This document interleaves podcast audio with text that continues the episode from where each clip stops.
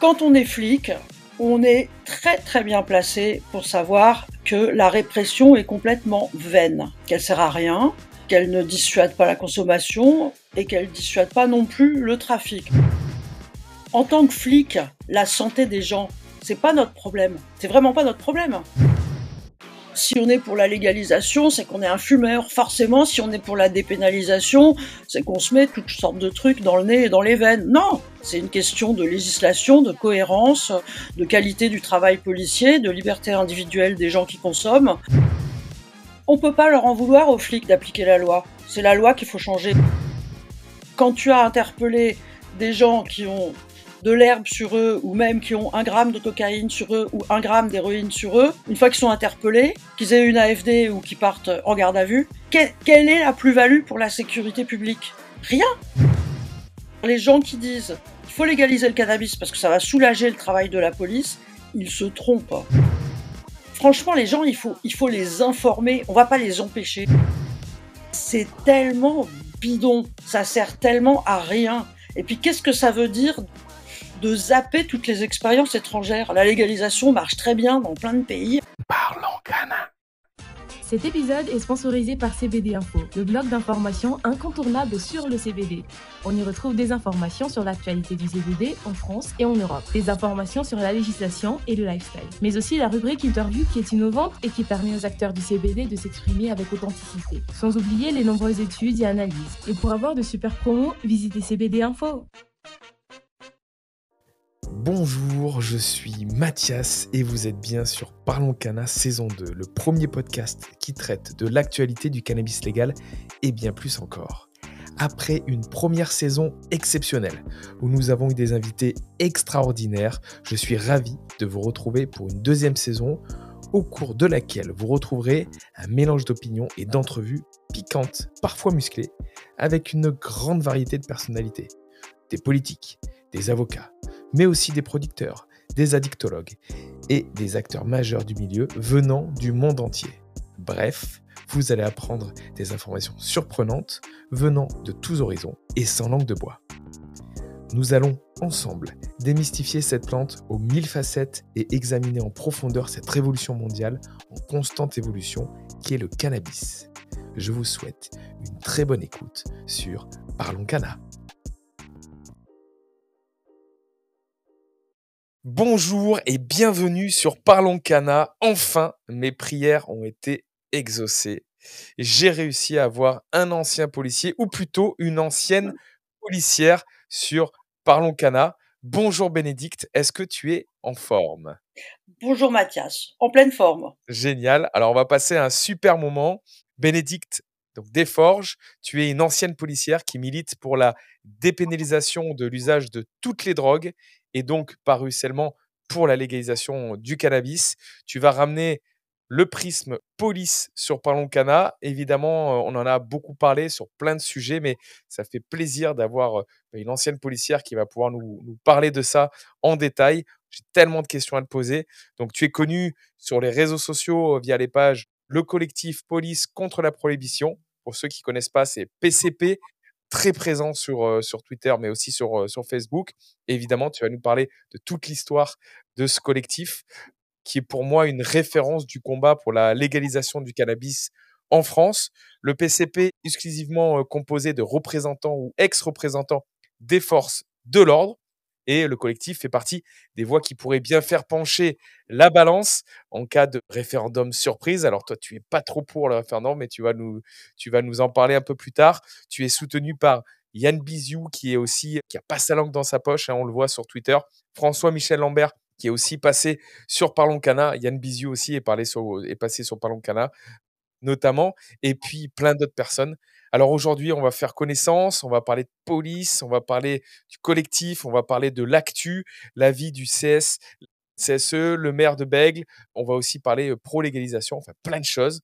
Ça va être excellent ce moment qu'on va passer ensemble. Mais d'abord, d'abord, et je pense qu'on t'a pas assez posé cette question, Bénédicte, parle-nous un petit peu de toi. Qui tu es? Parle-nous sans être forcément représentante bah, du collectif que tu représentes, mais qui tu es derrière ce collectif? Qu'il y a derrière Bénédicte qui n'a pas sa langue dans sa poche? Bah, écoute, heu, ce qu'il y a à savoir d'intéressant, pour ce qui nous concerne, c'est que je suis ex-policier. J'ai commencé gardien de la paix en uniforme, en tenue, sur le terrain, dans une unité d'anticriminalité en banlieue parisienne et j'ai travaillé ensuite en tant que lieutenant dans le 18e arrondissement. Tout ça pour dire que c'était des secteurs, heu, qu'on va qu'on va dire, heu, criminogènes. Quand je suis rentrée dans la police, on était encore sur la fin de l'époque héroïne, comme on disait et les stupéfiants, bah, voilà, c'était c'était vraiment, heu, enfin des un fait de de de quotidien, quoi. On est on était vraiment bien dedans et quand on est flic, on est très, très bien placé pour savoir que la répression est complètement vaine, qu'elle sert à rien, qu'elle ne dissuade pas la consommation et qu'elle dissuade pas non plus le trafic. Donc on est très vite amené à se dire, bah, en fin de compte, à quoi on sert? À part nourrir la politique du chiffre, euh, à quoi sert l'activité qu'on nous demande de mener, à quoi sert l'application d'une loi qui aujourd'hui n'est plus que répressive, parce qu'avec euh, l'amende forfaitaire délictuelle, autant dire que le prétexte sanitaire euh, a dégagé, vite fait bien fait. On se retrouve appliquer une loi qui est uniquement répressive, de plus en plus systématique et, indifférenciée via l'amende forfaitaire délictuelle, et qui néanmoins figure dans le code de la santé publique. Déjà, je sais pas, par cohérence, il pourrait basculer cette loi dans le code pénal, ce serait aussi bien. Et enfin voilà, voilà pourquoi quand on est policier, bah oui, on a vraiment quelque chose à dire euh, sur euh, sur cette législation, sur les réformes qui qui seraient bonnes à mener, parce que bah, finalement on est non seulement on est tout en, tout, en bas de la chaîne pénale qui, qui fait démarrer ces, ces, procédures, mais on est très très bien placé pour, pour en constater l'échec. Bah évidemment, moi là, tu es en, en direct, j'allais dire, sur le terrain, tu vois ce qui se passe, tu rencontres les personnes, tu vois les arrestations, tu vois aussi les résultats sur le terrain.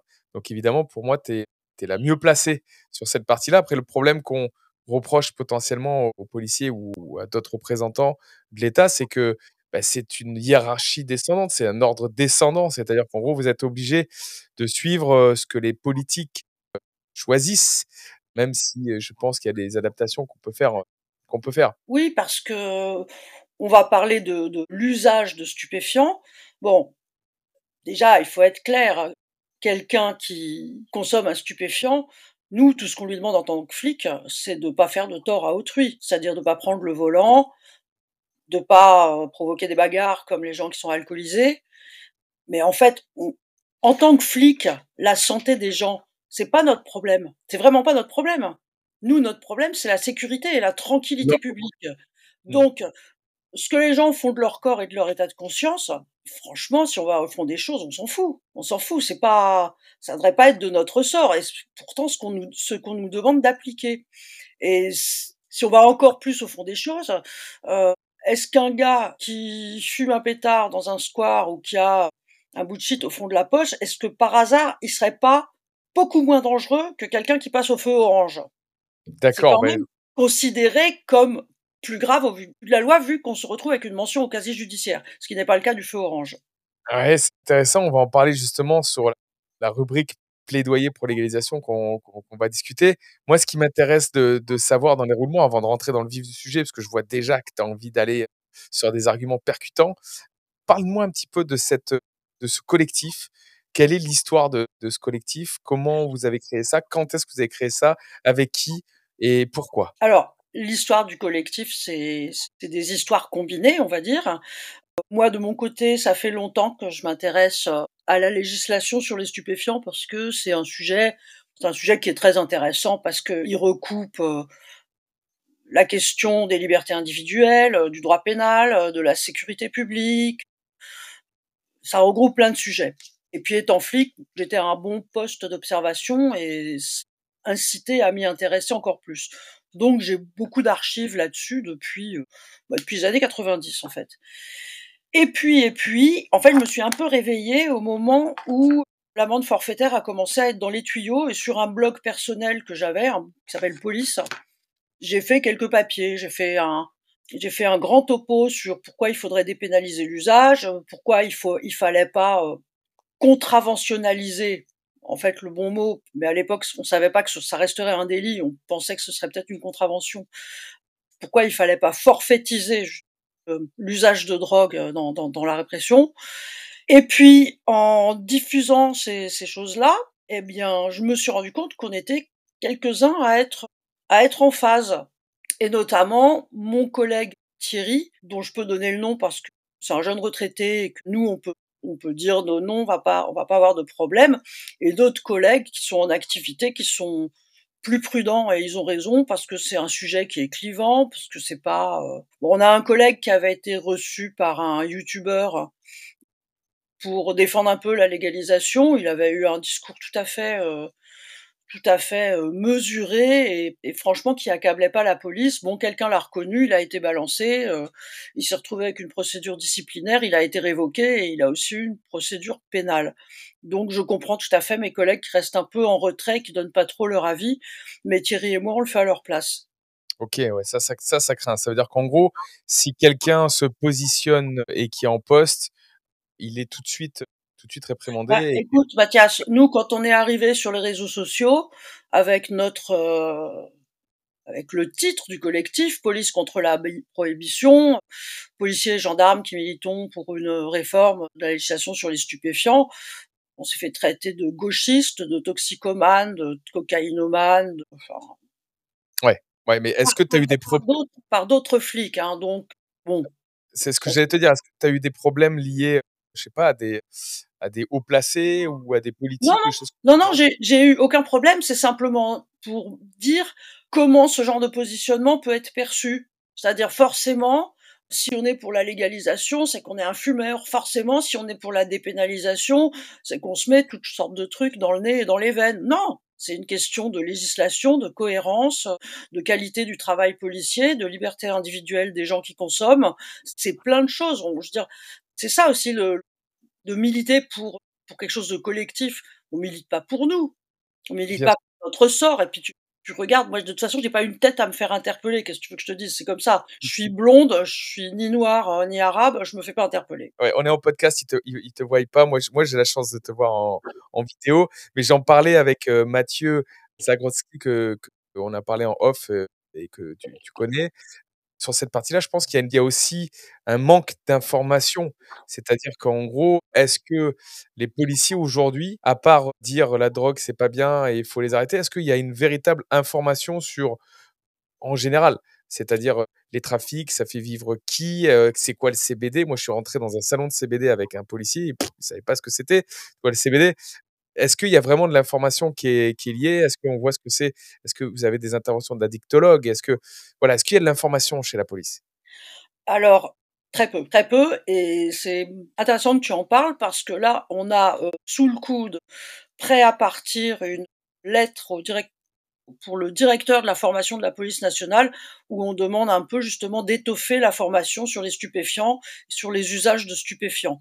Parce que le public des usagers de stupéfiants, bah, il est multiple, mais bon, c'est mieux comme on a beaucoup, on a beaucoup à faire à, à ce public-là. C'est bien de le connaître un peu mieux. Mais non, la formation, elle est minime et la formation sur la législation et sur les législations qui existent ailleurs, elle est pas très riche non plus. Et ça, on s'en est rendu compte parce qu'on a, on a fait un petit sondage en ligne qui s'adressait aux policiers et aux gendarmes pour leur demander pour euh, quel genre de, à quel genre de réforme ils accepteraient. Et en fin de compte, on s'est rendu compte que les avis sont pas du tout euh, si tranchés que ça. Et que ce soit sur la légalisation ou la dépénalisation. Alors, il n'y a pas beaucoup de gens qui ont entendu parler du, du, modèle de dépénalisation qui est en vigueur au Portugal depuis 2001, mais quand on explique aux flics qu'ils s'occupent plus de l'usage de stupéfiants, que l'usage de stupéfiants est réorienté vers le, secteur socio-sanitaire, vers une commission de trois personnes, un juriste, un psy et puis un, quel, addicto ou quelqu'un du secteur sanitaire. Tout ce qu'ils ont à faire, c'est à remettre une convocation. Donc, je veux dire, ils peuvent dédier leur activité à la vraie criminalité. Quand on leur explique ce système qu'ils connaissaient pas, 67%, ils, ils trouvent que ça pourrait être applicable en France.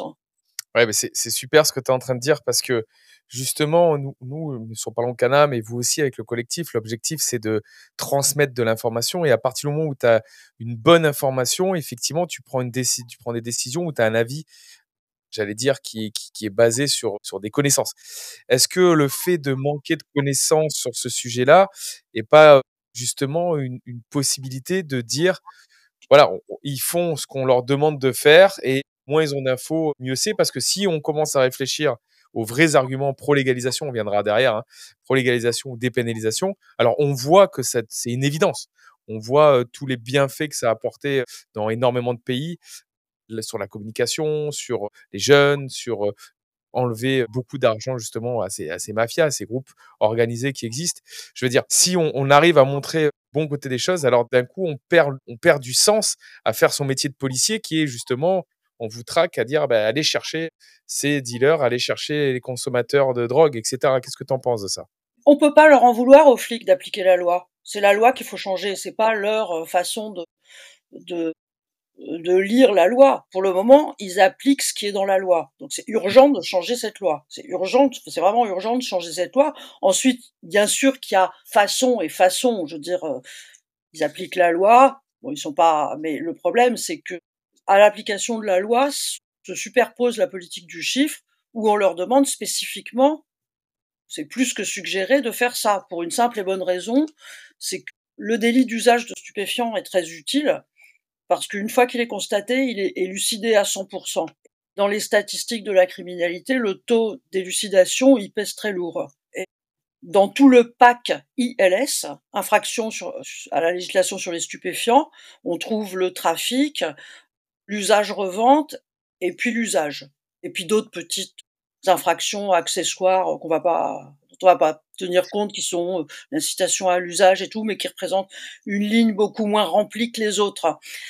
Euh, oui. Je te coupe, excuse-moi, je suis vraiment désolé. Là, tu es en train de sous-entendre que la politique de chiffres, donc on te demande d'avoir des résultats qui, je, je hein, que derrière, on t'a permis d'évoluer potentiellement au sein, de, au sein de la police. Si tu as de bons résultats et si tu es bien noté par rapport à ça, eh ben, lié à un taux à la résolution de cas que tu pourrais avoir. Et donc, c'est beaucoup plus facile d'élucider des cas qui sont liés à la consommation de drogue ou, ou du deal que, par exemple, d'autres délits qui sont beaucoup plus difficiles peut-être à élucider, je sais pas, comme cambriolage, etc., euh, qu'on pourrait avoir.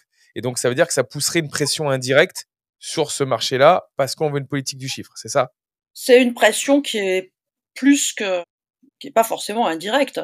C'est, c'est, un indice d'activité policière parce que en plus, dire, quand tu cherches des, des infractions à la législation sur les stupéfiants, tu vas dans des quartiers particuliers, des quartiers qui sont assez peuplés, assez précaires, assez populaires, où on va surtout rencontrer des gens jeunes et puis des gens issus de l'immigration. Donc ça, ça déjà, c'est c'est une forme de contrôle social en fait, d'avoir une présence dans, dans ces quartiers-là. Pour ce qui en est du chiffre, bah écoute, c'est un délit. L'usage de stupéfiants est un délit. Un vol est un délit aussi. Si tu considères une plainte pour cambriolage où on n'aura pas arrêté l'auteur, le taux d'élucidation est de 0%. Si tu prends un fumeur de shit, euh, le taux d'élucidation est de 100% au moment où mmh. tu lui colles une AFD. Voilà.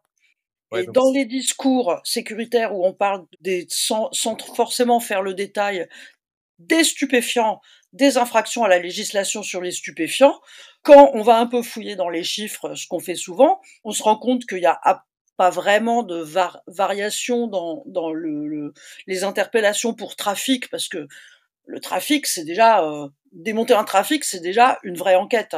Et il n'y a pas besoin qu'un ministre fasse des grandes gesticulations pour dire faites plus de trafic, faites plus de trafic. Il se fait quand il se fait, quoi. Il se fait quand l'enquête aboutit. Mais par contre, les usagers de drogue, ça, c'est facile d'en faire plus. Il suffit de prendre les gens par paquet de 10, de leur faire retourner leur poche, puis forcément, il y en a un, il aura quelque chose dans sa poche. Mais quand on donne le, le, sans faire le détail, le volet stupéfiant de la criminalité, ouais, il augmente, mais c'est l'usage qui le fait augmenter.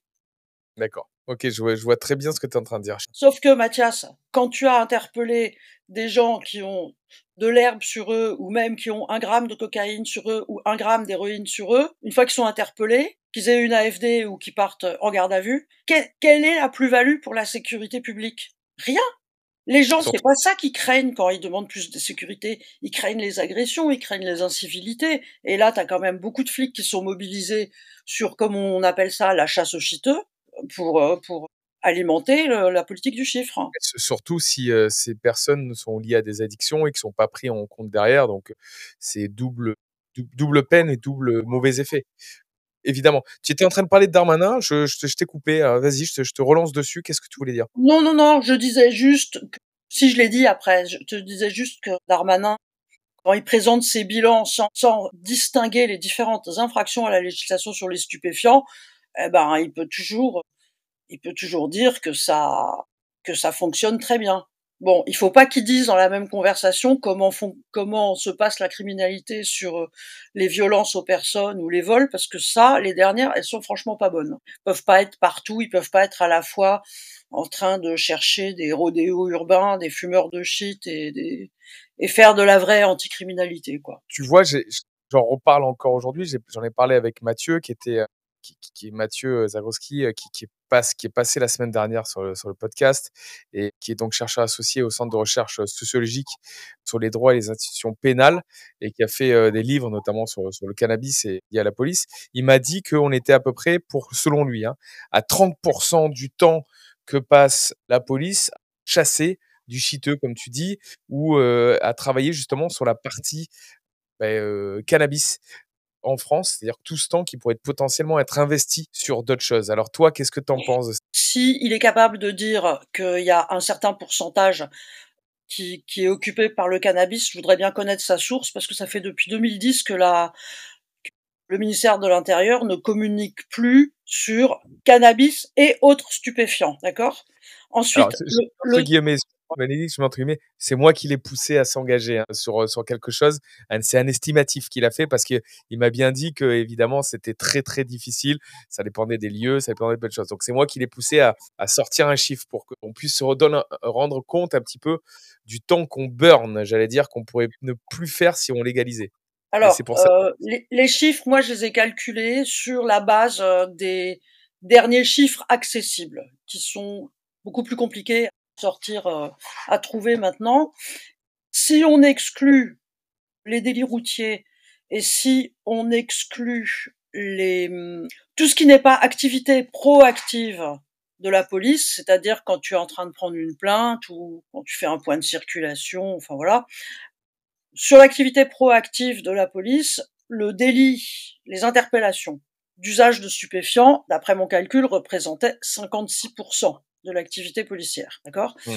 Et si je me fie aux derniers chiffres accessibles, donc 2010, le cannabis représentait pas loin de 90% de cette activité. Ouais, quand j'ai discuté avec lui, moi j'étais plus sur les plus de 50%, tu vois, donc je, suis plutôt proche par rapport à toi, mais, mais et donc ça veut dire que tout ce temps-là, il est utilisé à chasser chiteux, j'allais dire, j'utilise le même terme, hein, mais, euh, mais en fait qui pourrait être utilisé à traiter d'autres choses qui sont j'allais dire, plus grave, beaucoup plus grave. On parle d'agression, on parle de cambriolage, on parle de plein d'autres délits qui On peut parler simplement de, de prévention, d'une présence sur la voie publique qui, euh, déjà, la présence déjà est dissuasive et préventive.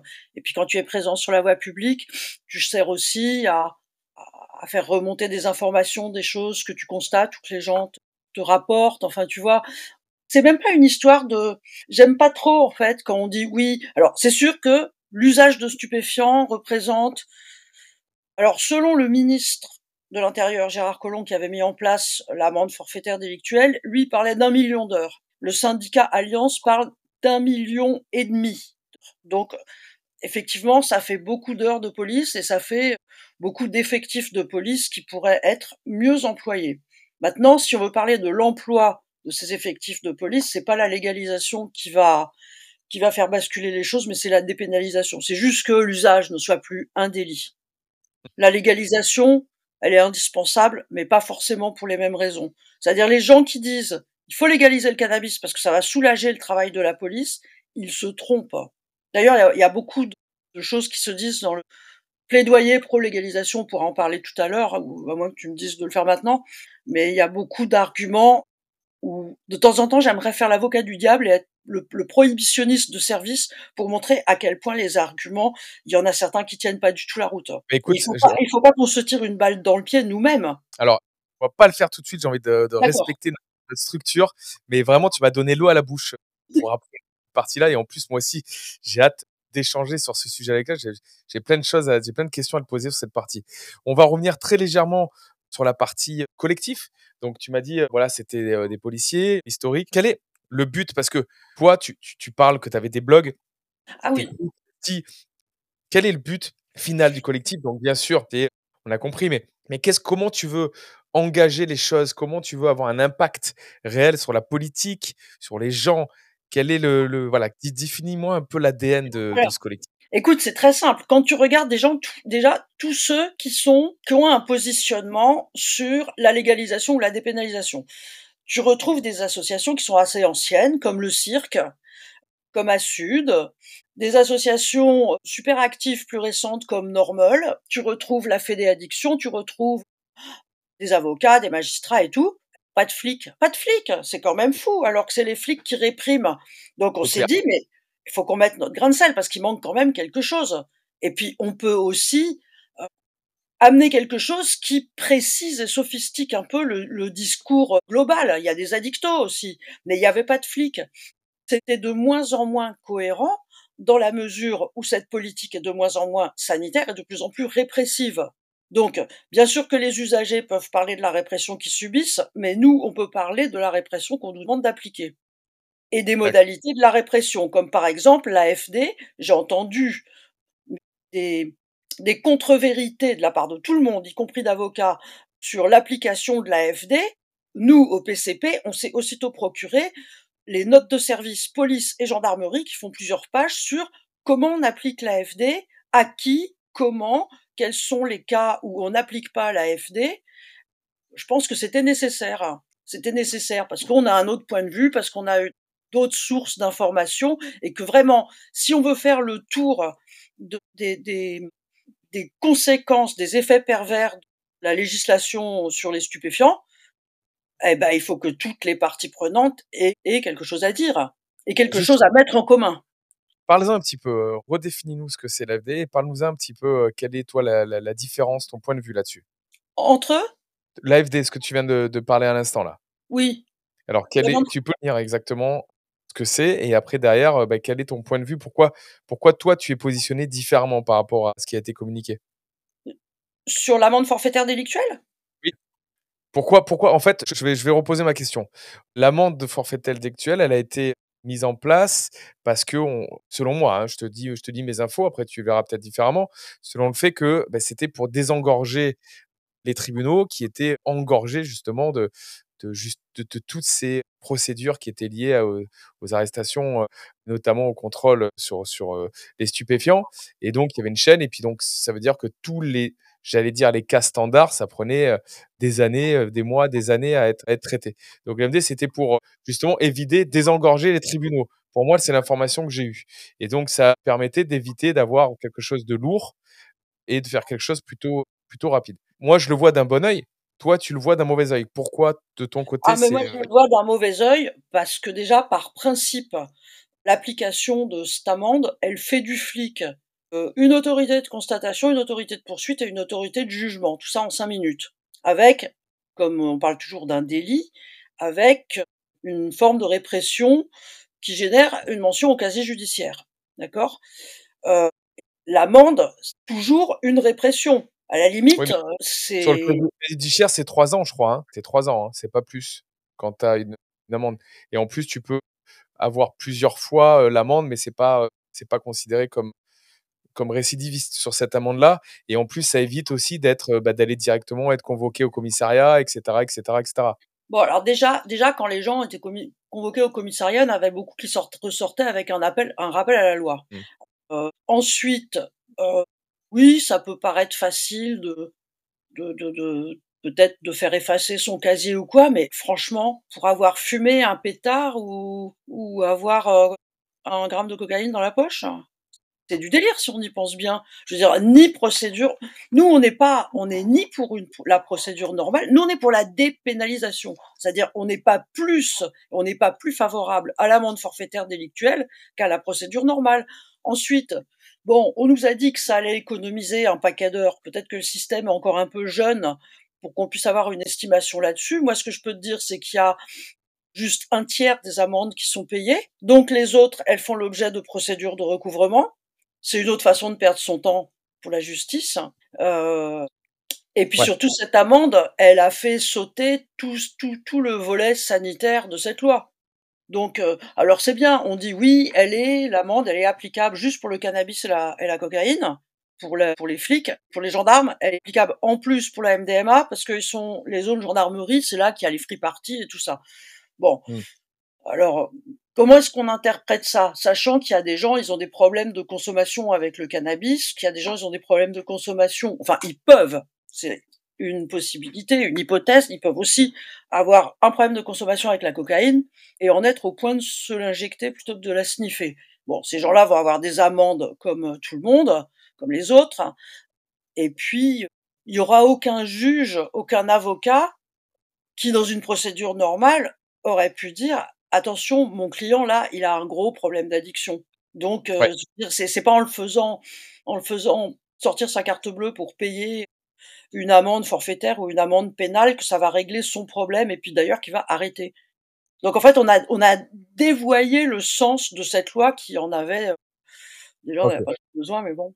Je comprends ton point de vue. Alors toi, sur, sur l'intro, j'ai bien précisé que tu milites pour une dépénalisation totale de toutes les drogues nous, on est sur Parlons Cana, donc on parle un peu plus de Cana. Est-ce que tu peux argumenter cette partie-là? Parce que d'entendre ça, tu peux comprendre que ça peut faire peur. C'est-à-dire que tu as des drogues qui sont entre guillemets légères, si je peux considérer ça, et des drogues qu'on peut considérer dures, si aussi je peux considérer ça, si tu acceptes ce genre, de termes, qui sont pas, j'allais dire, qui n'ont pas la même addiction, qui ont qui ont pas le même impact sur la vie, qui sont pas plus ou moins naturels ou, ou, travaillés, on va dire. Donc ça peut faire peur. Comment tu peux justifier euh, cette pénalisation totale Alors franchement, venant de toi, ça va pas, hein, parce que. J'ai le droit de, de, de, alors, donner plusieurs. Alors bon, ça on l'entend souvent. Ah mais le cannabis, c'est une plante. Bah oui, le pavot, c'est une plante. La coca, c'est une plante. L'ayahuasca, c'est une plante. Tu vois Drogue dure, drogue douce. Bah, je vais pas te faire l'insulte de te dire qu'il y a des usages durs et des usages doux qui sont parfaitement maîtrisés, quelle que soit la drogue. D'autres, des drogues qui sont plus ou moins addictives. Bon, déjà, il y en a deux qui sont très addictives, c'est l'alcool et le tabac. Mais bon, elles sont légales, donc on n'en parlera pas. Il y a des drogues qui sont pas du tout addictives. Il n'y a aucun problème d'addiction avec ces drogues-là. C'est par exemple les champignons hallucinogènes et le LSD, et qui sont d'ailleurs absolument pas toxiques pour aucun organe vital, moins que le cannabis. Tu vois, donc c'est pas la bonne façon d'aborder les drogues parce que même le danger des drogues, on va parler du danger pour les organes vitaux, par exemple. Bon, tu vas prendre une, une drogue comme l'héroïne et comme tous les opiacés, n'est pas mauvaise pour les organes vitaux. Son problème est ailleurs, c'est la dépendance et l'accoutumance. Mais c'est pour ça que les opiacés sont beaucoup utilisés comme médicaments et qui sont compatibles à peu près avec tous les médicaments. C'est qu'ils sont mauvais ni pour le cœur, contrairement par exemple à la cocaïne, ni pour les poumons, contrairement au cannabis quand il est fumé. Donc tu vois, tu vas avoir le danger pour tes organes, tu vas avoir le danger pour la société, le danger pour toi-même, le danger d'être désociabilisé ou pas. Donc, nous, on considère tous les stupéfiants de la même façon parce que c'est le choix des gens de consommer tel ou tel produit et on est pour la dépénalisation de l'usage de toutes les drogues, ce qui ne veut pas dire qu'on ne fait rien. Si on fait comme au Portugal, ils ont transformé ce délit en infraction administrative. Les gens se présentent devant une commission. S'ils ont aucun problème avec leur drogue, la procédure est simplement suspendue. Voilà. Donc, on imagine juste si on prend le cas de jeunes fumeurs de cannabis. T'en as un, il a une façon de fumer tout à fait maîtrisée, ça lui pose pas de problème, procédure suspendue. Il y en a un, ben ça lui fait louper ses cours, ça lui fait, euh, eh ben on va lui proposer, s'il veut, euh, venir en consultation. entamer un processus de, de sevrage ou de baisse de sa consommation. Et ça marche très bien hein, au, au Portugal. Ça marche très très bien. Est-ce que tu comprends pourquoi on va pas se mettre à dire telle drogue est vertueuse et telle autre non Je comprends, je comprends ton point de vue. Je vais continuer à faire l'avocat du diable. Tu vas pas m'aimer, hein. Mais à la fin, je te garantis, tu m'aideras. Il y a quand même grand écart un grand écart, par exemple, quand tu prends du, crack, de l'ice ou euh, vraiment des, produits assez, assez, assez violents avec une dépendance très puissante, très rapide, et, euh, et, et euh, fumer du cannabis une fois pour une fiesta un soir, euh, je sais pas, un truc, il y, a, il y a quand même une grosse différence entre les deux. Non, tu, Mais tu euh, vois. j'entends bien, mais en quoi ça devrait influer sur la répression? C'est-à-dire les gens qui, selon toi, se feraient plus de mal, il faudrait les punir? Moi, je te Ah, parlais de répression au départ, tu vois. Ensuite, bien sûr que oui, on peut classer, mais là encore, là encore, on, on- on parle, tu me parles d'usage mm. avec au pluriel de drogue. Ça concerne, ça concerne pas la police, mais à la limite, l'usage des drogues d'autrui concerne personne. D'accord. Alors, je vais essayer de reformuler ce que tu es en train de dire. Tu dis, en gros, quelle que soit la drogue, la, solution, ça n'est pas du tout d'amener les personnes au commissariat et, encore moins en prison. C'est pas ça qui va les, les soigner. C'est pas ça qui va les, qui va les informer. C'est pas ça qui va les arranger leur vie ou leur vie sociale, etc. Donc, c'est pour ça que tu es contre, t'es- c'est pour une dépénalisation de toutes les drogues. Voilà, pour peut-être aller du côté arrêter la répression et partir sur la partie peut-être soins. Et inversement, le traitement des drogues, donc j'allais dire du trafic, pourrait se faire différemment en fonction d'une légalisation ou pas de certaines drogues et d'un classement de drogues qui sont plus ou moins violentes pour la, pour la santé, violentes pour, pour notre pays, nos enfants et, d'autres choses. Est-ce que j'ai bien reformulé alors ce que tu dis? Écoute, le trafic, de toute façon, si on arrive assez facilement, plus facilement que d'autres plutôt, plus facilement que d'autres, à embêter le trafic de rue, le trafic par livraison, le trafic sur le dark web, euh, enfin tout ce qui est pas visible dans l'espace public, c'est c'est quand même beaucoup moins vulnérable. Et et puis la question des, des drogues, je veux dire euh, des drogues qu'on va dire dures, euh, la cocaïne, l'héroïne, d'autres d'autres opioïdes, les amphétamines et tout. Je veux dire, je crois que franchement les gens il faut il faut les informer, on va pas les empêcher. Déjà quand on a affaire à des ados qui essayent plein de trucs, on va pas empêcher, personne pourra empêcher un ado d'être curieux et de transgresser, parce que c'est l'âge de la transgression. Donc s'il veut essayer du cannabis, il essaiera du cannabis. S'il veut essayer de la cocaïne, il essayera la cocaïne. Ce qu'il faut pour euh, ces, ces jeunes ados et jeunes adultes, c'est qu'il y ait non pas une prévention, mais une information qui soit largement disponible. Largement disponible. Ok, vois, facilement, accessible. je vois ton positionnement. Après, tu as une partie, moi je trouve quand même prévention, ça reste, ça, ça reste, ça reste important. Et pour la partie jeune, tu as aussi l'accessibilité. C'est-à-dire Oui, que si pas peu accessible, on limite quand même la possibilité de tomber dedans. je suis pas Oui, sûre. hein. non? Je suis pas sûre parce que l'accessibilité, bah, quand, quand tu trouves plus ton point de deal ou que ton livreur plus disponible, ben, t'en trouves un autre. hein. Et que ce soit pour moins de 18 ans ou un plus de 18 ans. Les gamins, ils sont tous à l'aise sur Internet, ils sont nés avec.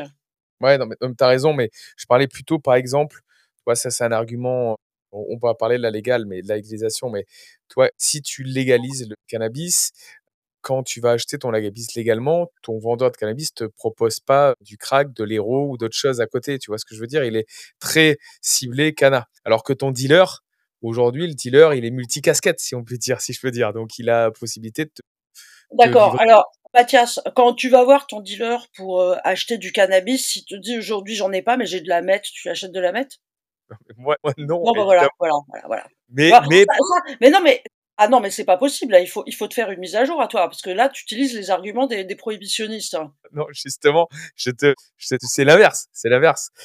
Là, là, moi, je me dis dans le, dans, dans ce schéma-là. Par contre, toi, t'es un, t'es un jeune, tu prends du canard, à un moment donné, il dit, bah, écoute, tiens, euh, j'ai bien reçu une, euh, de la coque, euh, tu vois, qui est bien. Si tu as envie d'essayer, t'as jamais essayé, tiens, vas-y, essaye, et même, je te, je te le file gratuit pour essayer. Tu vois, tu, tu as accès à ça. Tu parles, L'accessibilité, tu parles d'un jeune de quel âge là?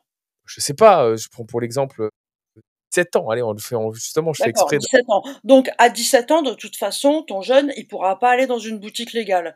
Donc de toute façon, le marché noir résiduel existera pour lui.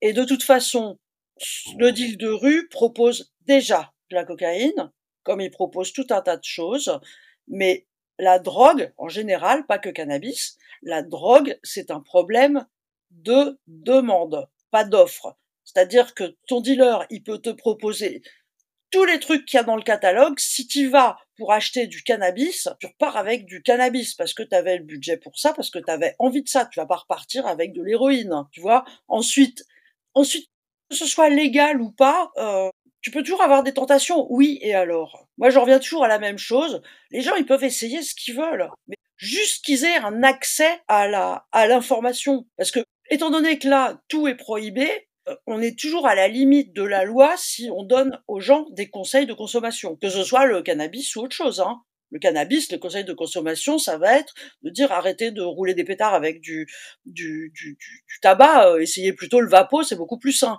Mais bon, il y en a, ils vont dire oh là là, c'est du prosélytisme, vous incitez les gens à fumer et tout. Donc c'est compliqué, c'est compliqué. Mais le conseil de consommation, il est, euh, il est indispensable, quelle que soit, euh, quelle que soit la drogue. Mais, pas mais, que le mais cannabis.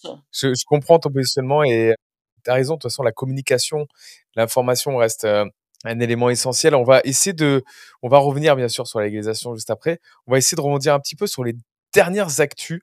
Euh, je sais qu'on a discuté un petit peu en off sur euh, le maire de Bègle, je sais pas si ça se dit Bègle, Bègles, qui souhaitait expérimenter la légalisation. Tu m'as dit que évidemment ça risque d'être très difficile. Explique-nous un petit peu ton, ton- ta position sur ça. Bah, le maire de Bègle veut que sa commune serve de, de terrain de manœuvre pour expérimenter une légalisation du cannabis. Bon, déjà, il n'est pas le premier. Il y a eu des élus parisiens qui ont proposé ça. Je crois que Éric Correa avait proposé lui son département, euh, la Creuse. À Marseille, ça a été proposé. Ça a été proposé, oui, Marseille, Paris, Reims, et puis le département de Correa. Mais le problème, le problème, c'est qu'un maire n'a pas de pouvoir législatif. Donc, euh, le problème, c'est que en France, il y a un truc assez qui devrait servir de référence, s'appelle la Constitution, et qui dit que tout le monde est égal devant la loi.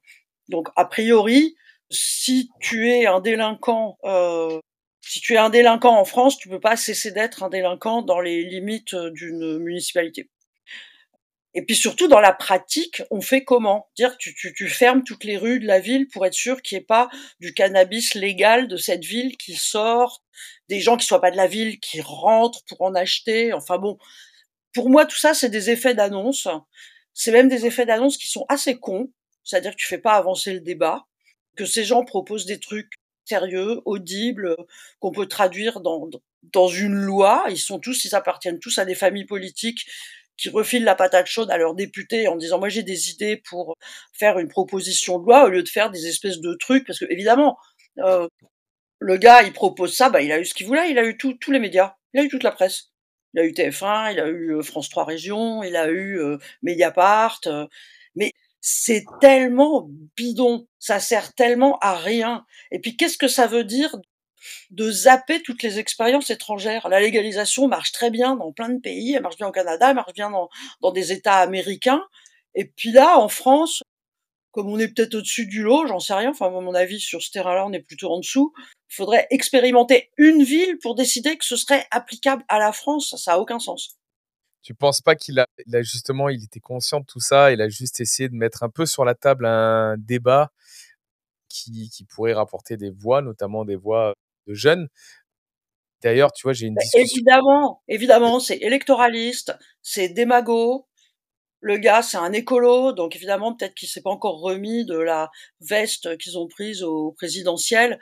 Mais voilà, je veux dire, c'est, on commence à les voir venir de loin avec leurs gros sabots d'élus, tous ces gens-là. C'est, enfin, le débat mérite mieux quand même. Le débat mérite mérite mieux que ces petites initiatives, ces petites tribunes. C'est comme, t'as eu l'avis du, du CESE qui est sorti. Alors, très bien. Il est bien leur rapport, hein. Il est, je l'ai parcouru, mais assez attentivement. Il est très bien. Eh ben, d'un coup, après l'avis du CESE, il y a eu plein de petites tribunes qui sont sorties. Alors, t'as une tribune, ça c'était très drôle.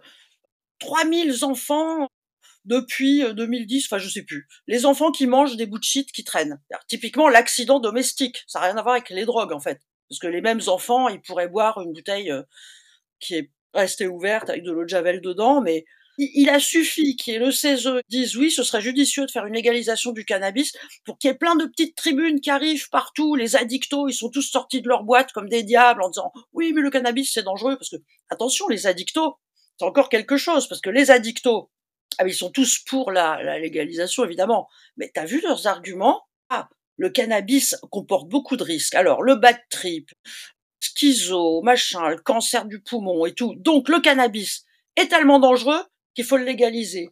Comment Madame Michu peut te suivre dans un raisonnement comme ça? Elle lâche, enfin je veux dire, c'est pas possible. Et moi je te dis, les, les, les addictologues, c'est des prohibitionnistes d'un autre genre, mais c'est des prohibitionnistes. Ils veulent, ils veulent évidemment que la consommation baisse jusqu'à jusqu'à néant, mais il y en a plein hein, qui, en fin de compte, qui ont des discours très, tout le monde dit ah c'est super et tout, sauf qu'ils lisent que les titres et les caractères gras. Ils veulent que la consommation baisse, personne peut être maître de ça. Nous, on veut que via une légalisation, la consommation soit saine et bien encadrée et avec les, conseils qui vont avec. Voilà. Mais t'as, mais t'as, mais raison. Le coup de faire baisser la consommation, c'était comme Terra Nova avait pondu un rapport. Alors oui, on va légaliser, comme ça, on va baisser les prix, on va se caler sur les prix du marché noir. Bah oui, encore heureux qu'ils aient cette idée. Sinon, le marché noir s'en fout. On lance, on les deux pieds dedans? Je te sens, là, je te sens à bonne température, Bénédicte. On se lance les deux pieds dedans. Parlons, parlons légalisation. Alors, écoute, je vais, je te le dis avant, hein, tu vas encore pas aimer. Je vais faire l'avocat du diable, mais exprès, je suis obligé de te sortir euh, ce que tu as dans la tête avec tes arguments. Donc, magnifique. Derrière, euh, parlons de la, légalisation. Allez, parle-moi du plaidoyer euh, pro-légalisation. Tu as beaucoup à dire là-dessus. Dis-moi, dis-moi ce que tu as à dire là-dessus. Alors, plaidoyer pro-légalisation, moi j'ai pas mal de choses à lui reprocher qui font son inefficacité en fait. Déjà souvent on a l'impression que le, ce plaidoyer pro-légalisation ne s'adresse qu'aux fumeurs. Contrairement par exemple au plaidoyer pro-dépénalisation qui peut s'adresser en fin de compte à tous les gens qui sont un peu sensibles aux libertés individuelles en général et qui sont sensibles à des impôts qui payent et qui ne servent à rien. Quand on sait que euh, le budget, euh, le budget drogue et lutte contre les conduites addictives de l'État, la part, alors ce budget augmente d'année en année, mais la part consacrée à la répression augmente aussi. Je crois qu'elle est de 86% au dernier, mais je dis peut-être des conneries parce que j'ai pas le, chiffre avec moi. Mais c'est de cet ordre-là.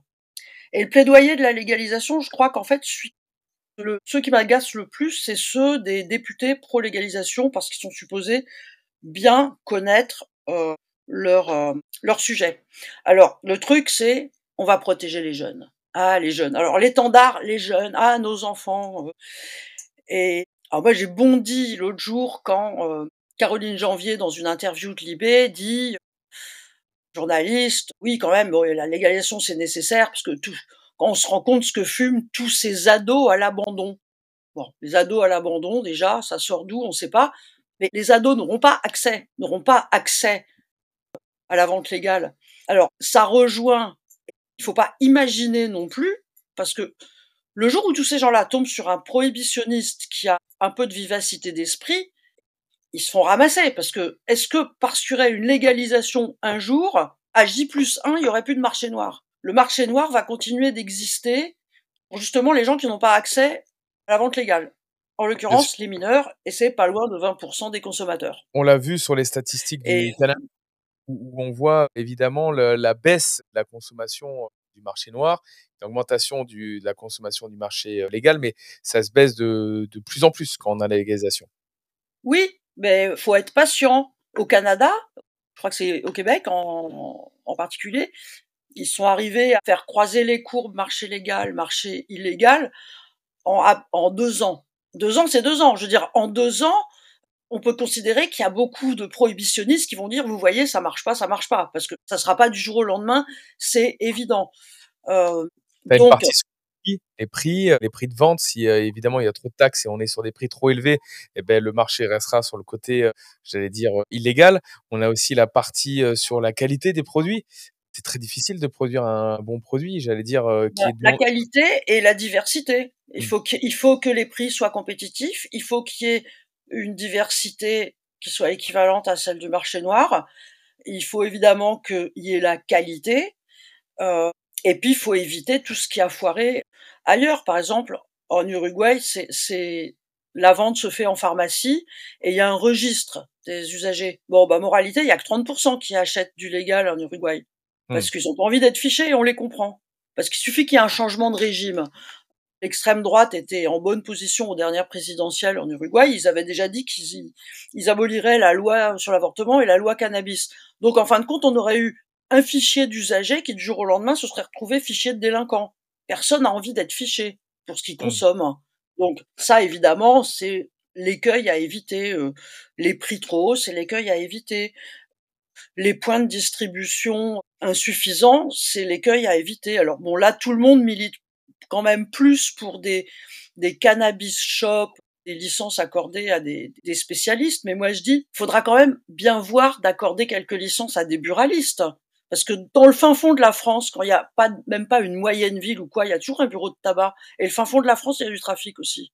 Donc, si on veut vraiment entraver le trafic, il faut considérer que les buralistes, qui sont déjà habitués à vendre des produits réglementés, puissent, s'ils le veulent, vendre du cannabis quand il n'y a pas de possibilité d'autres points de vente euh, par là. Moi, j'essaie d'avoir vraiment le voir le côté pratique des choses, Ouais, que ce soit sur la légalisation ou sur ou sur le- la dépénalisation. Sachant que le les les les buralistes vendent déjà, aussi du CBD. Donc, ils ont ils ont déjà, cette appétence, j'allais dire, sur le cannabis qui commence à se développer de plus en plus. Bah, ils Moi, je ont ils ont l'appétence de, de vendre des trucs, tout simplement. C'est des commerçants, hein. Je veux dire, c'est pas le cannabis, euh, pas plus que pas plus Alors chose. C'est pas un sacerdoce, quoi. Moi, je te challenge sur l'argument, paix sociale.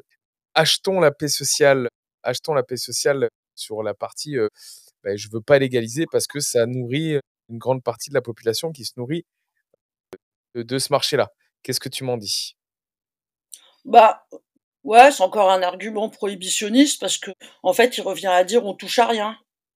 On touche à rien. Donc voilà, les les, dealers, les guetteurs, tout ça.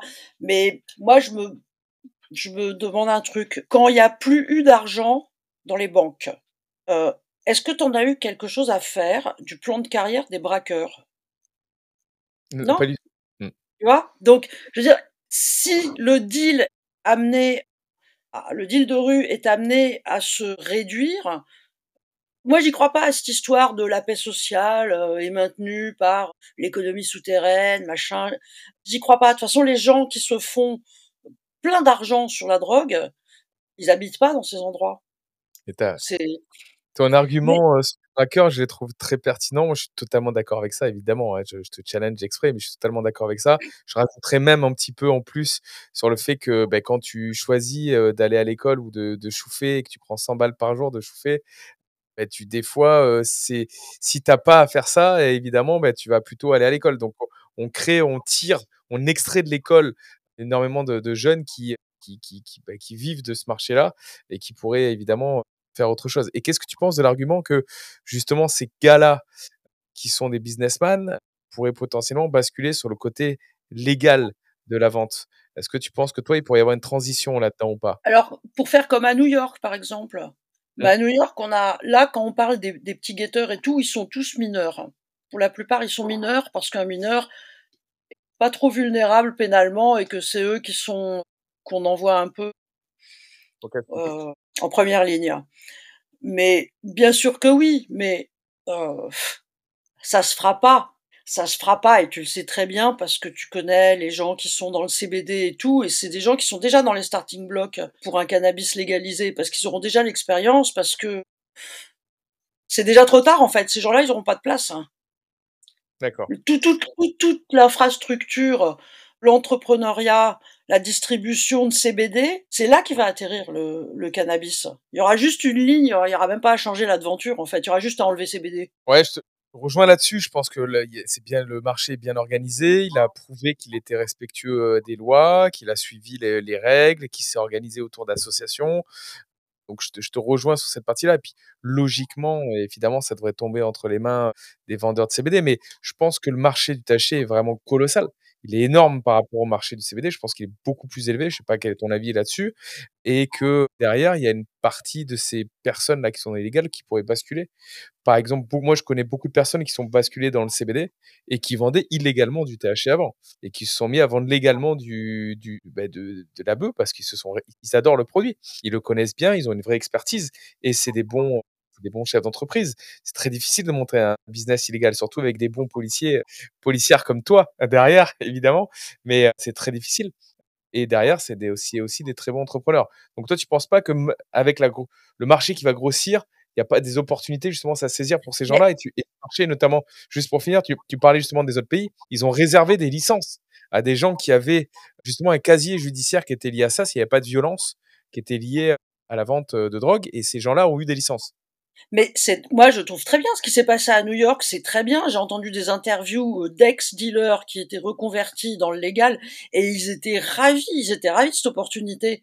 Mais on est en France ici. Si on faisait ça, mais j'ai aucun espoir que ça se passe en France, en fait. Malheureusement. Je dis pas du tout que je suis contre. Au contraire. Hein. Je veux dire, c'est une très bonne idée. Parce que t'as des dealers aujourd'hui, c'est des super entrepreneurs. Ils ont des idées en marketing, des trucs de dingue. Et effectivement, ils auraient leur, ils auraient leur place derrière un petit comptoir euh, à vendre du, du, du, du cannabis légal. Mais j'ai pas trop d'espoir. Euh, mais j'espère que je me trompe, hein, mais je le sens pas quoi. Puis je te dis, de toute façon, tout le le marché, le marché du, du, CBD, euh, il a déjà l'air d'être d'être vraiment occupé par des gens aux dents longues dont pas mal connaissent pas grand chose. Bah, quand quand ce sera du cannabis légal, Bon, il y aura des gens qui, qui, seront solides pour ça, qui seront vraiment, qui seront vraiment bien. Mais bon, voilà, d'où l'intérêt le jour où ça, où ça arrive, qui est une réglementation qui soit vachement stricte en fait. D'accord. Toi, tu la vois, tu la vois, tu le vois comment le chemin d'un prisme policier? Toi, tu le verrais comment pour faciliter la vie? Même si tu m'as dit au début que ce ne sera pas ça qui va trop faciliter la vie, j'ai bien compris, mais, mais comment tu le verrais, toi? Dans quel, dans quel chemin tu le verrais et d'ici combien de temps? Écoute, j'ai aucune idée. Pour le, pour le temps que ça va durer, j'ai pas très bon espoir. Et de toute façon, un truc est sûr, c'est que si la légalisation voit le jour, ce sera pas le fait de militants comme le PCP ou d'autres. Ce sera le fait des lobbies du cannabis. C'est eux, qui, eux qui vont remporter le, qui vont décrocher le truc. Parce que, avec des intérêts, parce que, voilà, c'est, c'est, parce qu'il y a un intérêt économique, tout simplement. Et c'est là, en fait, pour reparler du, plaidoyer euh, cannabis, où je regrette un peu que des, militants qui sont juste des, utilisateurs du cannabis appuient autant là-dessus, sur oui, ça va créer des emplois, oui, l'État pourra taxer et tout. Et moi, j'ai envie de leur dire, mais en fait, qu'est-ce que t'en as à foutre de tout ça? Tu peux utiliser les arguments des, des anciens de dire, moi, je veux faire ce que je veux de mon corps et faire ce que je veux de mon état de conscience tant que je fais de mal à personne. Et ça, c'est des arguments Maintenant, ils sont presque has -been. Tout le monde les, tout le monde les a oubliés. On entend beaucoup d'arguments euh, qui tiennent pas la route. Alors, bon, les députés, eux, c'est des spécialistes de dire on va assécher le trafic. Mais non, ça n'existe pas. On n'assèchera jamais le trafic illégal. Ils disent euh, on va financer la prévention parce que les, les, jeunes sont très en danger. Là, ils fument comme des fous et tout. Mais attendez, les gens, s'il y a tellement besoin de prévention, est-ce qu'il faut subordonner la prévention à la légalisation ou est-ce qu'on pourrait pas le faire tout de suite? Vu que le danger, il a l'air d'être immédiat et permanent. Donc, ils subordonnent la prévention à la légalisation, et pire que ça, ils disent, on va financer la prévention. Mais non, parce qu'en France, il y a un truc qui s'appelle l'universalité budgétaire, qui interdit d'affecter une recette particulière à une dépense particulière. Tu vois ce que je veux dire? C'est-à-dire que si le cannabis légalisé générait énormément d'argent public, c'est encore tout un processus législatif pour dire cet argent sera affecté à la, prévention ou à ce qu'on veut. Ce qui est normal en fait. L'État, l'État, les, recettes de l'État, c'est comme une grosse enveloppe, mais tu peux pas dire ça, ça va servir à ça. Et les députés, tous les uns après les autres, ils ont dit ça, et c'est particulièrement malhonnête parce qu'ils savent très bien ce principe des finances publiques françaises. Alors peut-être qu'au Canada ou aux États-Unis, ça se passe pas comme ça, qu'on peut faire ce genre de, de passerelle directe. J'en ai aucune idée, j'ai pas cherché ça m'intéresse pas plus que ça. Parce que ce que je sais, c'est qu'en France, tu peux pas. Donc quand tu cases dans un discours euh, avec le, la, les taxes sur le cannabis, on va financer la prévention, eh ben non, c'est un mensonge. Je, je, comprends, je comprends ton point de vue et t'es, vraiment sur la partie liberté individuelle, je vois qui est, qui est primordial pour toi et qui est le plus important. Mais quand même pour. Non, mais Mathias, je trouve que c'est important de dire aux gens la, la, la, la réalité des choses. C'est-à-dire que la légalisation ne va pas arrêter le trafic complètement. La légalisation ne va pas nécessairement financer la prévention. Par contre, par contre, c'est une mesure de santé publique qui est essentielle, qui est indispensable, à moins qu'on aime fumer du pneu. Je sais pas, il y a peut-être des gens, ils aiment fumer du pneu. Hein. Et de développer des arguments qui, qui peuvent toucher les gens. Parce que quand dans le discours, on parlait des addictos, quand les addictos disent faut légaliser parce que c'est très dangereux, moi, si j'y connaissais rien, je me dirais, oh là, on touche à rien, hein, parce que déjà, si c'est dangereux, mais il faut, il faut donner des arguments qui soient pas, euh, qui soient pas des espèces d'approximations comme ça, parce que ça fait joli. Euh. Bénédicte, t'as raison. Le seul truc, c'est que on est conscient que ça va pas arrêter, mais ça va le réduire, le trafic. On est conscient que et donc ça, c'est ça, c'est prouvé. Il y a des chiffres dans plusieurs pays. On est conscient aussi que ça va pas, euh, l'argent va pas changer le monde du jour au lendemain. Et par contre, et les milliards que ça va engendrer, au lieu d'aller dans les poches des trafiquants, eh ben, ça va aller potentiellement dans les poches de l'État. Et ces milliards, ils pourraient les attribuer, même si tu ne fais pas ça sur ce marché-là, ils pourraient les mettre, je sais pas, dans les retraites, ils pourraient les mettre dans plein d'autres sujets qui sont d'actualité. Je, je, je, te disais pas autre chose. Je te disais juste que ce qui est mensonger, c'est de dire ça va financer ça. Je comprends. Voilà. Mais c'est, c'est, ça peut servir. De toute façon, l'argent public, a, priori, sert à la collectivité. Donc euh, là-dessus, ça pose pas de problème. Mais juste de, de dire des choses qui sont vraies. J'entends, j'entends. Pas, pas, pas, baratiner, pas dire non plus que la légalisation va soulager le travail de la police parce que c'est faux. Il y a que la dépénalisation qui peut soulager le travail de la police parce que tu remarqueras quand même que la police ne travaille pas en fonction du cannabis qui est en circulation, mais travaille en fonction de l'activité qu'on lui demande de faire. C'est-à-dire, en admettant qu'il y ait un marché légal, eh ben la police et la gendarmerie continueront à traquer le marché illégal et les acheteurs du marché illégal. Parce que ça aussi, ça c'est une question que j'avais posée, je sais plus à quel député, en lui disant, mais attendez, si on légalise le cannabis, bon, ça règle déjà le problème de, répression des gens qui achètent sur le marché légal. Bon, mais de quelle façon? Quel genre de preuves il va falloir qu'ils apportent Pour dire le cannabis que j'ai vient de telle boutique? Ensuite, qu'est-ce qu'on fait Quid de la répression des gens qui achètent sur le marché illégal? Parce que ça, la loi, euh, elle va pas les oublier. Hein, ça, c'est évident, elle va pas les oublier. Qu'est-ce qu'on fait des gens qui achètent sur le marché illégal? Mon avis, mon pronostic, c'est que la répression, elle va être vachement plus dure pour eux. Mais bon, les députés, en fin de compte, ils ont fait des propositions de loi avec des trucs qui sont dans les grandes lignes. Mais moi, ce qui m'intéresse, c'est ce qu'il y a dans les petites lignes. C'est qu'est-ce qui restera à faire? Qu'est-ce qu'on va nous pondre à ce moment-là? Et c'est pour ça que je dis que ça va pas soulager le travail de la police, parce qu'il y aura une traque encore encore plus intense du marché noir résiduel, c'est-à-dire de cannabis et puis des autres drogues, ce sera toujours les mêmes, et que ça soulagera pas le travail de la police, hein, tout simplement. J'entends ta position et le but du jeu aujourd'hui, c'est de c'est de mettre en avant ta position. Et après, chacun se fera un avis, évidemment, sur, sur ce que tu dis. Mais, mais si tu divises le marché illégal par potentiellement 4, 5 ou plus en fonction des statistiques qui ont été mises en avant, même si tu te concentres énormément sur les 20% qui restent, les 15% qui restent, et ça te laisse énormément de temps à côté pour pouvoir travailler sur d'autres choses. Mais non, mais non, parce que de toute façon, le marché légal, le marché illégal actuel, quand les flics interpellent des dealers et des usagers, ils travaillent sur quel pourcentage de ce marché illégal? Epsilon le flic, on lui demande pas de trouver des choses. En premier, on lui demande de chercher des choses. Et son activité, ça va être de chercher des choses. S'il trouve, il trouve.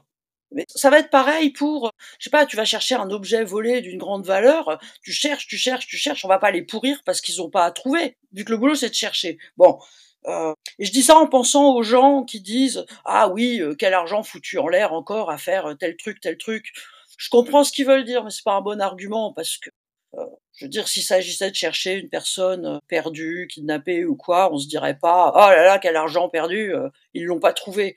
Donc l'activité de la police elle consiste à chercher et là je viens de parler des effets pervers de la répression qui sont une politique qui est discriminatoire une répression qui est discriminatoire, qui fonctionne au contrôle au faciès, tu vois. Donc peut-être que tu auras moins de, de dealers dans les rues, le jour où tu aurais une légalisation bien faite, parce que voilà, faut pas que la pour qu'il y ait moins de dealers, faudra déjà que le, le truc soit verrouillé.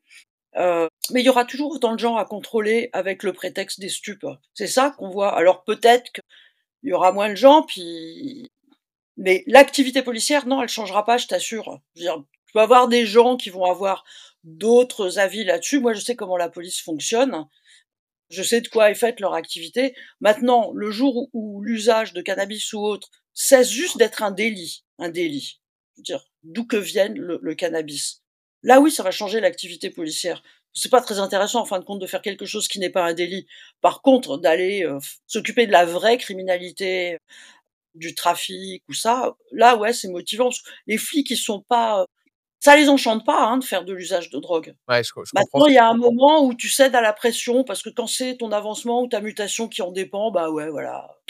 Ok, donc, donc pour toi, le meilleur chemin, ça serait dépénalisation plus légalisation dans. dans eh bien, bien sûr, c'est les deux. On peut pas s'appeler la légalisation. C'est un marché énorme, le cannabis. Donc c'est un produit de consommation courante. Faut, faut, faut être clair. C'est un produit de consommation courante.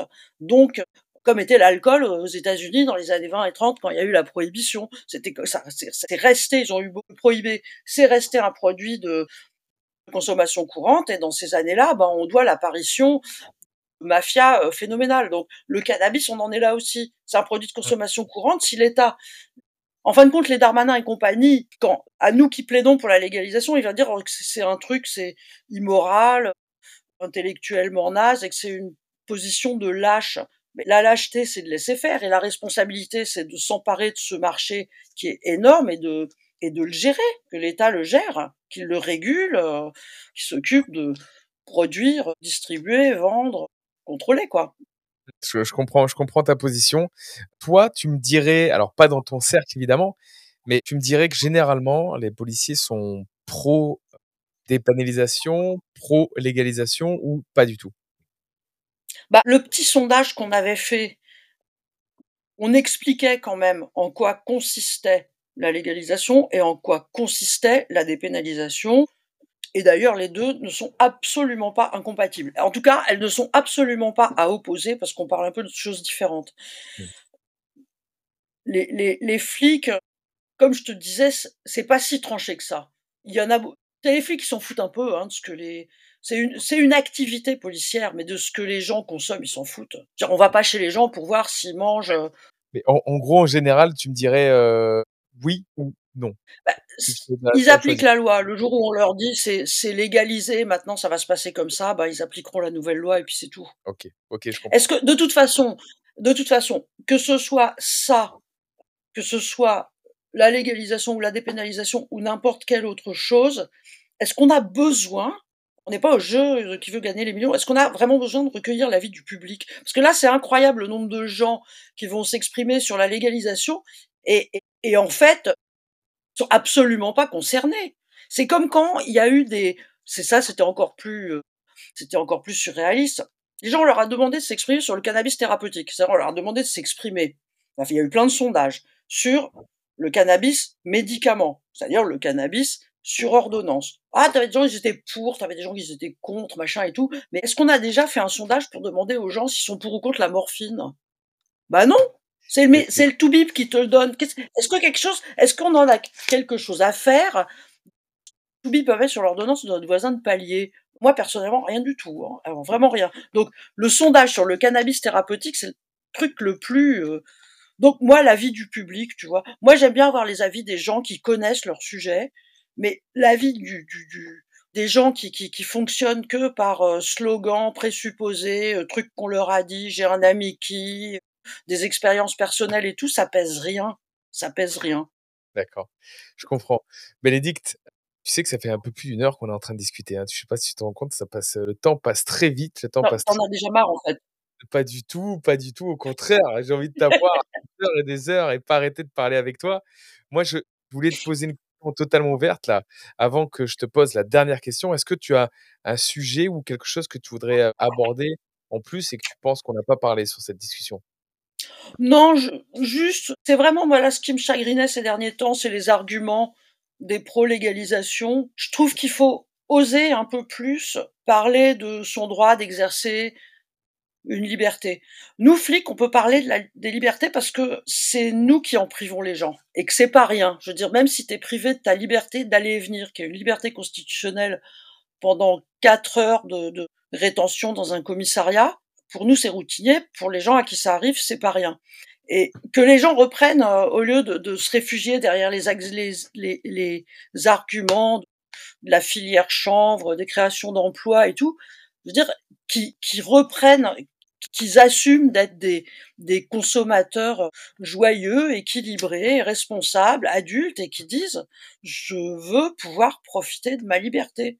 Nous, le PCP, c'est une liberté pour laquelle on plaide aussi parce qu'on est gagnant dans l'histoire, que les gens puissent se, se qui a un droit en fait, qui est simplement un droit à l'usage de drogue. Alors ça peut paraître excessif, dit comme ça, je l'assume parfaitement. Là, je parle en mon nom et pas au nom du PCP, parce que moi, ce qui m'importe, euh, c'est qu'il n'y ait pas de tort à autrui, parce que là, ça rentre dans notre domaine de compétence. Mais que les gens, tu comprends Imagine, je te donne un exemple, là, il est très parlant.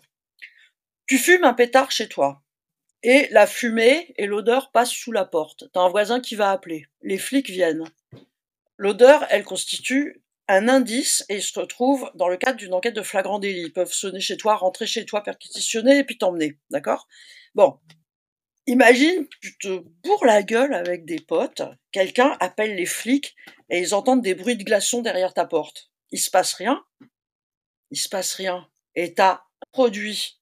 Et on parle du même bonhomme qui sera chez lui, qui n'a pas l'intention de prendre sa voiture, ni rien. Eh ben, ça, moi, je trouve ça c'est insupportable d'avoir à appliquer ce genre de loi. C'est insupportable. Tu peux sortir de Leclerc avec 12 bouteilles de vodka dans un caddie. À la limite, on va te donner des grandes claques dans le dos avec des clins d'œil en disant haha, bonne soirée. Mais si tu as un anagramme de shit au fond de la poche, on va te déclencher le plan hors sec. Ou un petit bout, un petit reste de sachet de, de cocaïne, on va te déclencher le plan hors sec. Et moi, je, je veux pas appliquer ce genre de loi. C'est, voilà, c'est, on, est maître de, peu de choses dans, notre vie, mais bon, on, a un, corps et un état de conscience. Si on a envie de s'amuser avec, qu'est-ce que ça peut faire en fait? Qu'est-ce que ça peut faire? Je, j'ai bien compris ça depuis le début de notre échange. C'est la pierre angulaire de ta personnalité, de ce que tu, de ce que tu représentes. Je pense que tu veux communiquer, c'est-à-dire aller plus loin que les arguments qu'on nous donne, qui sont peut-être un peu plus audibles, je dirais, Bénédicte, du grand public, sur le côté emploi, etc., qu'on en a parlé. Mais effectivement, le, l'argument principal et final, c'est liberté. Liberté et, euh, et savoir sans, euh, sans déranger euh, ton voisin. Bah, mais je représente, Madias, moi je représente le PCP là. Donc, je te parle de liberté parce que c'est quand même un peu la base de, la revendication non dite de l'usage de drogue. C'est cette liberté. Euh, maintenant, attention, je veux dire, euh, j'ai pas moins un passé de flic. Euh, l'alcool ou la drogue au volant, ça m'insupporte parce que j'ai ramassé trop de gens en pièces détachées sur le goudron. En revanche, ça on n'en a pas parlé. Alors vite fait, nous on milite aussi pour euh, dégager les tests salivaires, mettre des tests comportementaux à la place. D'abord parce qu'il est très injuste avec les consommateurs de cannabis, étant donné que tu peux euh, positiver le test des jours après avoir consommé, et mmh. pas que à cause du THC, pire que ça, à cause de la molécule de, dégradée du THC, dont tu connais sûrement le nom mieux que moi, qui est complètement inerte au point de vue, au point de vue effet.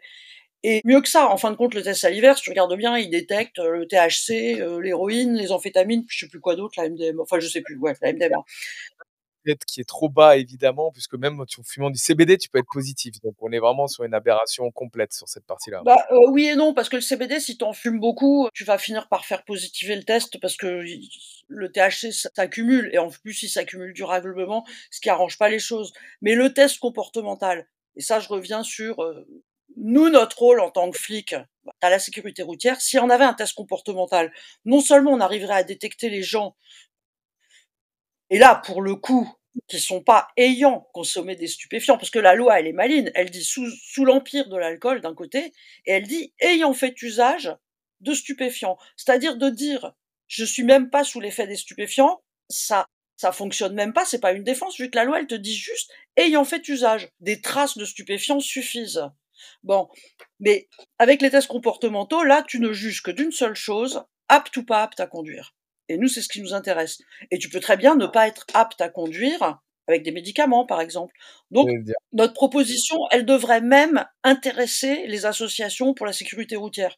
Il ne s'agit pas d'inventer des répressions en plus, mais si quelqu'un a pris un médicament qui lui réussit pas, qu'il avait encore jamais pris et que voilà, ça lui va pas et qu'il est un peu dans les vapes, ben juste immobilise sa voiture et tu lui dis de venir la récupérer avec quelqu'un. Tu vas pas le, le, jeter en dégrisement ou je sais pas quoi. Mais là, on parle vraiment de sécurité routière, pas de répression.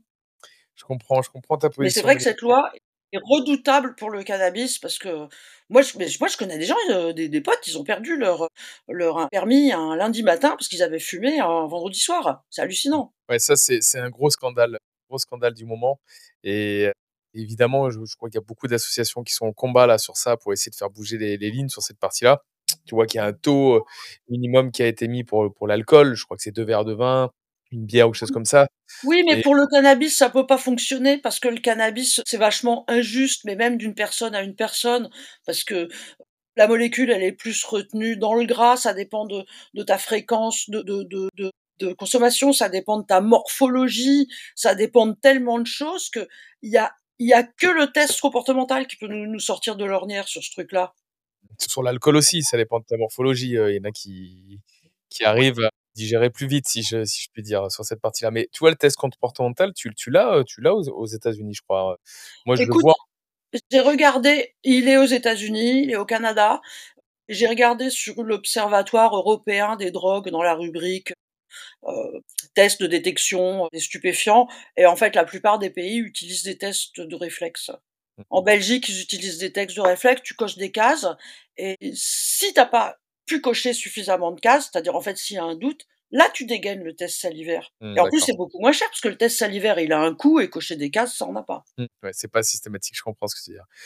Merci Bénédicte, merci. J'aimerais te laisser le mot de la fin. J'aimerais que tu me euh, donnes un petit message inspirant, une petite conclusion, quelque chose qui, euh, qui nous interpelle, une punchline dont tu as ben, les, les, les, les, possibilités, tu nous as déjà fait rêver, beaucoup de punchlines sur les réseaux.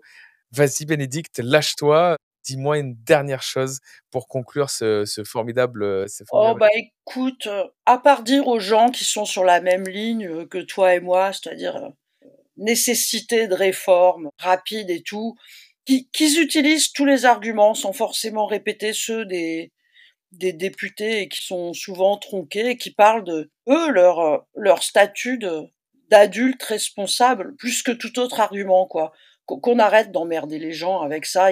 on n'embête pas les gens qui prennent l'apéro. Tu comprends? L'autre jour, t'as le maire de Carpentras qui a fait un truc, un avis aux consommateurs de drogue. Vous faites, quand vous allez acheter de la drogue, vous êtes responsable de ceci, de cela, allez plutôt voir Rogue Info Service. Moi, j'ai répondu en disant c'est pas parce que vous prenez l'apéro qu'on vous envoie voir euh, Alcool Info Service. Faut arrêter avec les messages culpabilisants, les messages de pathologiques, les messages d'addictologues en fait, tu vois. On n'est pas, on n'est pas, je veux dire, nous, on est des flics, des ex-flics, on n'est pas des addictos et les usagers, vous n'êtes pas des addictos non plus.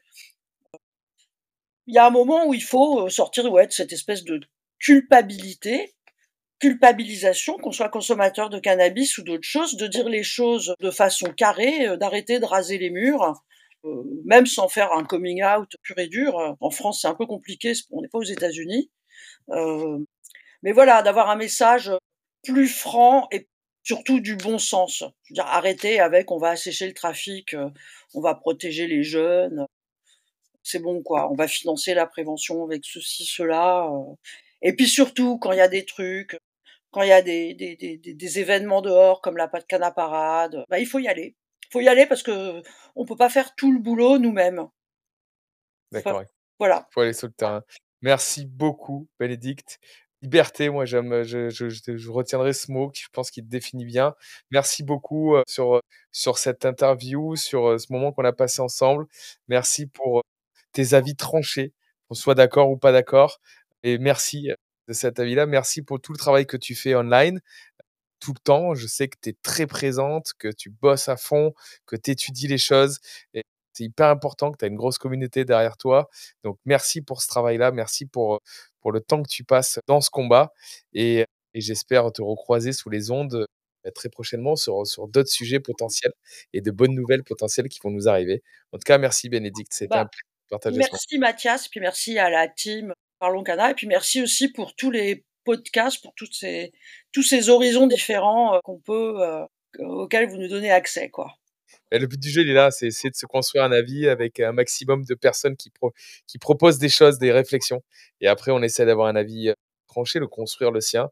On est d'accord, pas d'accord, mais bon, voilà, l'objectif, c'est ça, c'est essayer d'être d'être avisé. Merci, Bénédicte. Merci. Cet épisode est sponsorisé par CBD Sport, le blog d'information dédié aux sportifs. Vous y trouverez de nombreuses rubriques dont la musculation, l'endurance et la précision. Vous y serez conseillé sur la manière de prendre du CBD, que vous soyez débutant, professionnel ou expert. Venez feuilleter ce blog dédié uniquement au bien-être des sportifs. Alors rendez-vous sur www.cbd-sport.info.